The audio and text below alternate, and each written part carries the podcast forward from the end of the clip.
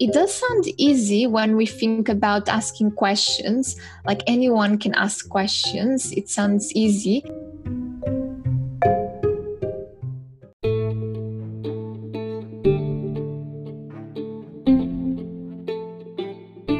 Hi everyone, thanks for tuning into Nodes of Design. To help support our mission spread knowledge, we have a very special guest on today's episode. Let's welcome Anna Santos, who is a UX and CRO consultant. Anna had worked with companies like Envato, Google, Growth Mentor, European Innovation Academy, and Springboard. Apart from this, Anna also evangelized design by teaching and mentoring people over Instagram. On this episode, Anna had shared deep insights on what exactly are user interviews. Along with these, Anna also shared her techniques of how to conduct an effective user interviews so that you can solve the right user problem. We also discussed on how interviews plays a very major role in throughout the product cycle along with some ethical practices of conducting user interviews. So hope you guys enjoy this episode. Stay tuned and happy designing everyone.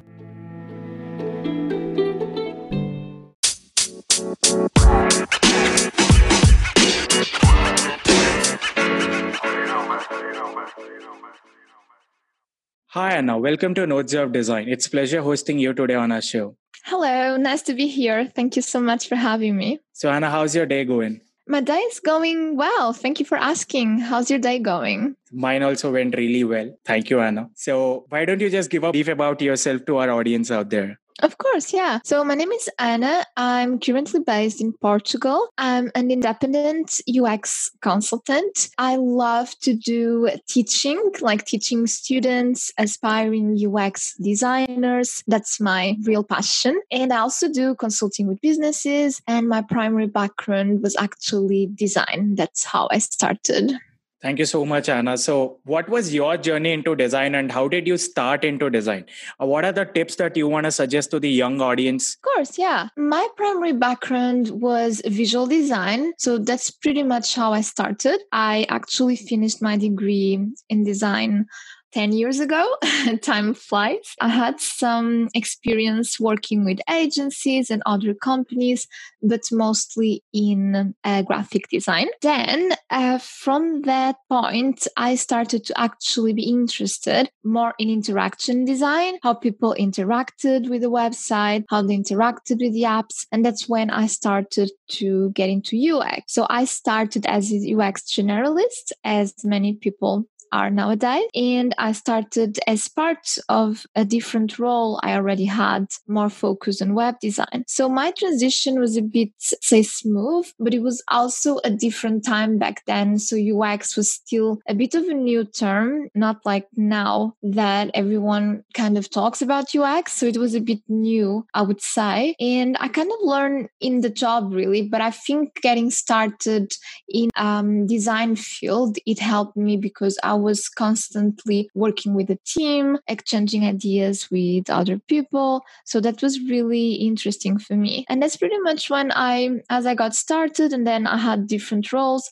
As I always say, the first role you get in UX is probably the most difficult to land. Then after that, it, gets way easier. Thank you so much, Anna. So, what are your tips to the young creatives out there? My tips. Um, so, if they want to get started in UX, actually, one of the easiest ways is to start right away in your current company. So, if you are working in a company and you have, let's say, a UX team or design department or anyone who's doing anything in UX, you can try to offer to help and be involved. So, that's probably one of the best tips, uh, even if someone starts learning, let's say UX, but if they can't apply, it's always going to be more difficult. So if you have a chance, like let's say if you are a developer, if you are a designer, a designer is something that it's a bit of more of an obvious transition. But even if you are, let's say in customer service or in development, but you can be connected to the users somehow, then you can start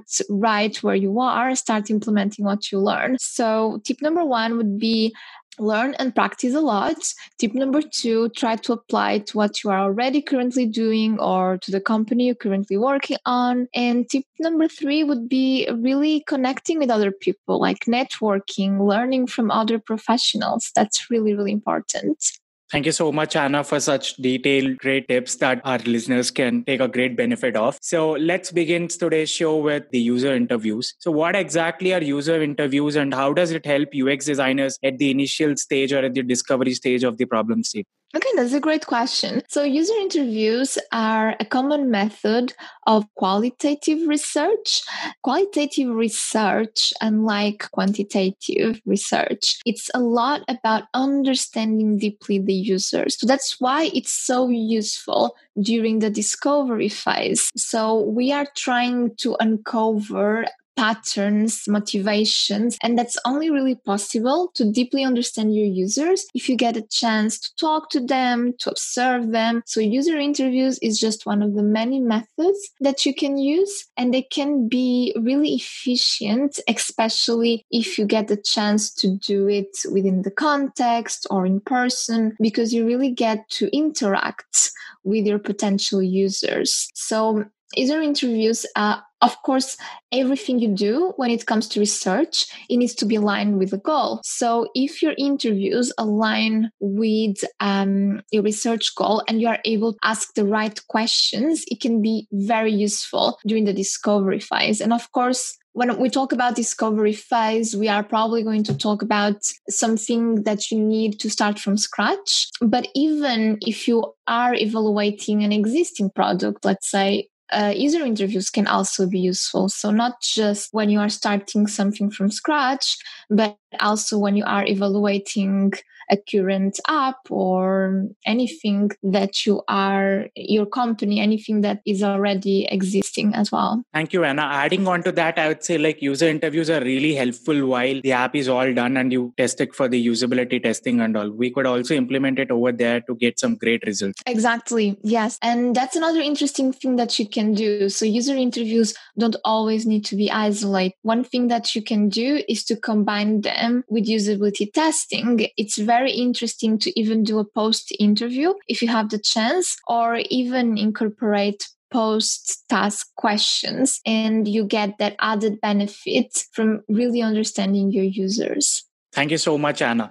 So, I would love to know what are the effective ways of conducting an user interview that you could explain with few examples? Yeah, sure. So, the first thing is that in order to conduct a user interview, you really need to be interacting face to face with your participants. So, of course, you can do it remotely because nowadays it's possible to have a video chat and interact with the person. It's always recommended to do in person if possible, but it's always possible to do it remotely as well. One thing that you should do before even starting to plan your interview is to craft your research plan. So, your research plan needs to be very clear on what you are trying to achieve with your research. So, what is the research goal? What are the research questions? And when I say research questions, I'm not talking about interview questions. I'm talking about what you want to find. What is the information you want to find about these participants, this target audience? You also need to make sure you know what are the type of users you are going to interview, like how to screen them, how to filter. And in UX is not just about, for example, when we think about marketing personas, we think a lot about demographics, but UX is more than that. So when we screen participants, we need to make sure that we know the exact criteria. For example, we might need to filter participants based on behavior. That's what I call behavior based criteria. So that's something really important to get your research plan very clear and have objective criteria not only because you need to recruit these people, but also because you need to communicate with your team. And your team needs to understand exactly what the types of people you are trying to interview, you're trying to find more of. Are they existing users? Are they potential users? Are they specific target audience? Are they users that a specific behavior on site? So this needs to be very, very clear on your research plan. So once that is aligned, the next step step is working on the interview script. And the interview script is something very, very important as well, because it, it does sound easy when we think about asking questions. Like anyone can ask questions. It sounds easy. That's why interview is such a popular research method because I think there's that misconception that anyone can do it. And I think that anyone can start doing it. But in order to get accurate information, it does involve some practice, some expertise, some experience as well, some knowledge. So there are a few things that I can I can say about questions as well.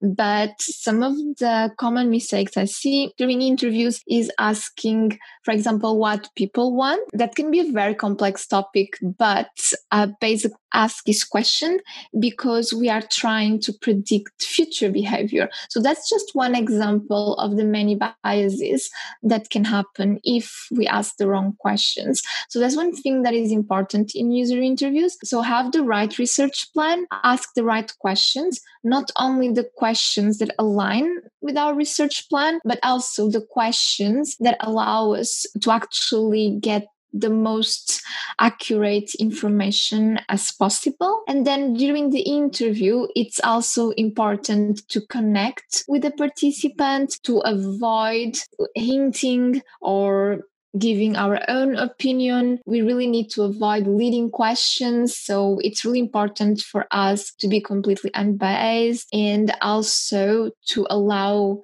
the participant to talk as much as they can. So, uh, this is actually something that can be very difficult because we really need to encourage people to talk. Yes, and of course, try to record, not never forgetting the legal uh, details, of course, like permission to record, always making sure we have the transcript, the notes. But basically, that's the main things to take into consideration before starting an interview.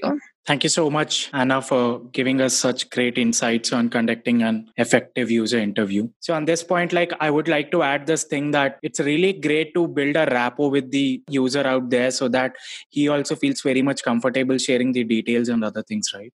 Exactly. Yes. So the when we conduct an interview, it's of course, if it's in person, it's easier to make the user feel comfortable. But we, we don't know these people, and it's not easy for every one to open up. When it comes to recording, and this can also be something that it could interfere, for example, some people might not be comfortable knowing that someone is recording them. So it's exactly. very important to be very, very clear, like telling them, you know, this data is not going to be shared with anyone else. This video is just going to be used internally. So being very transparent about it, it's really important.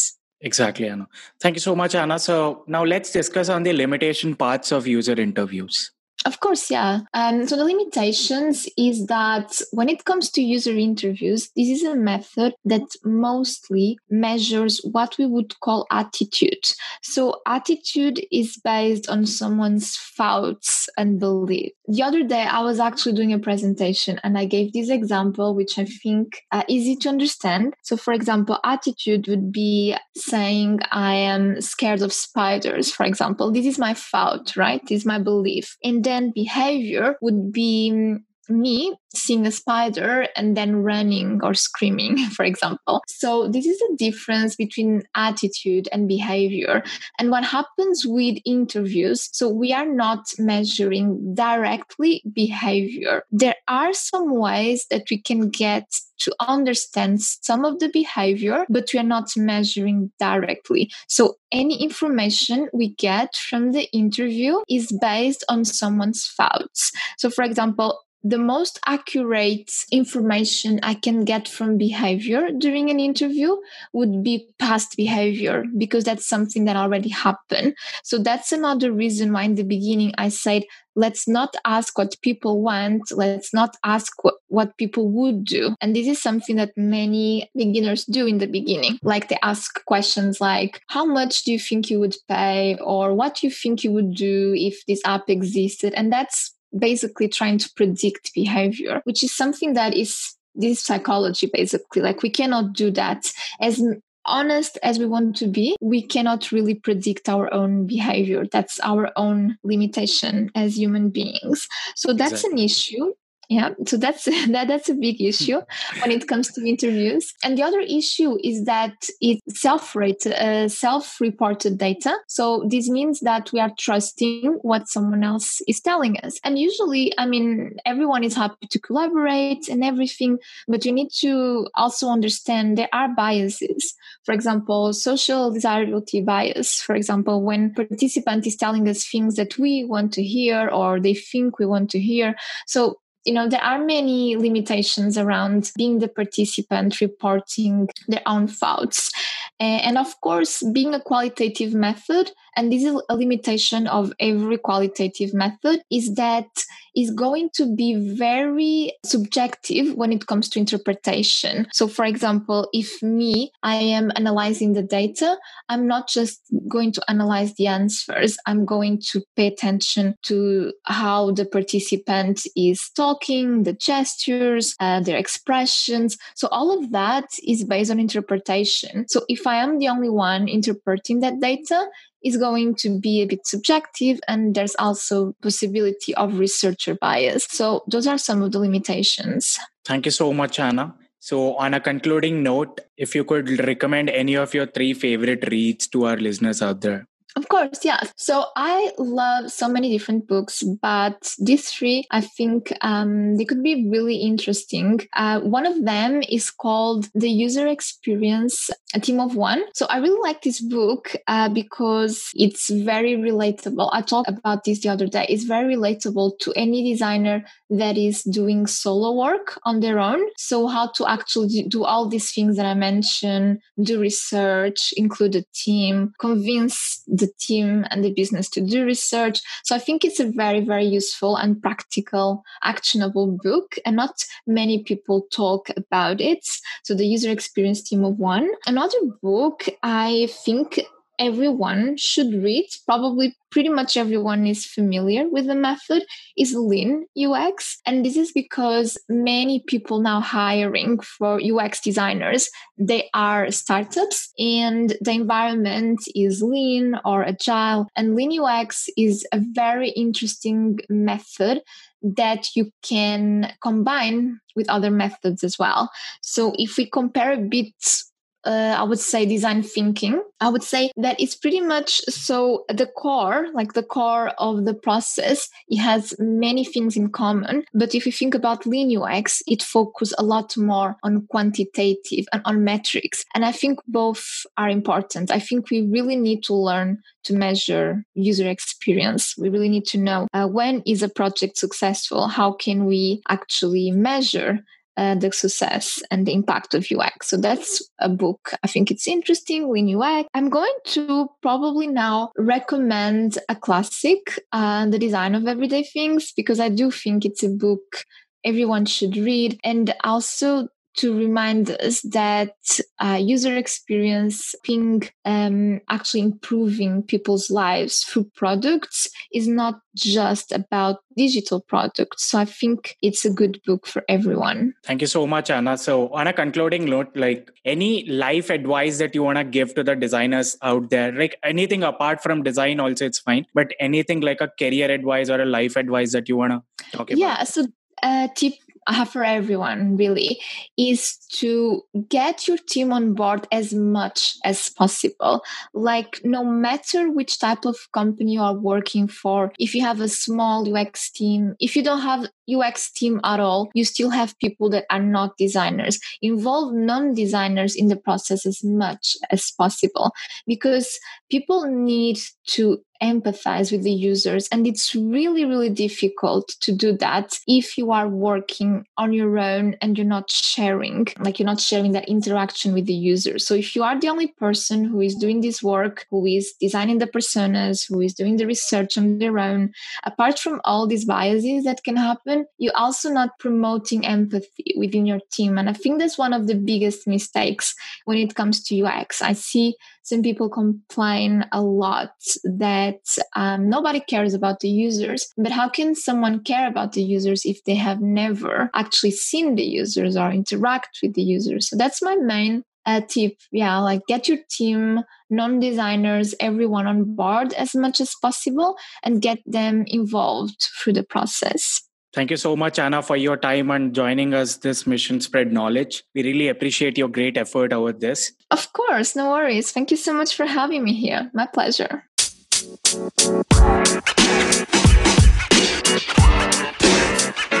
you know, man. You know, man.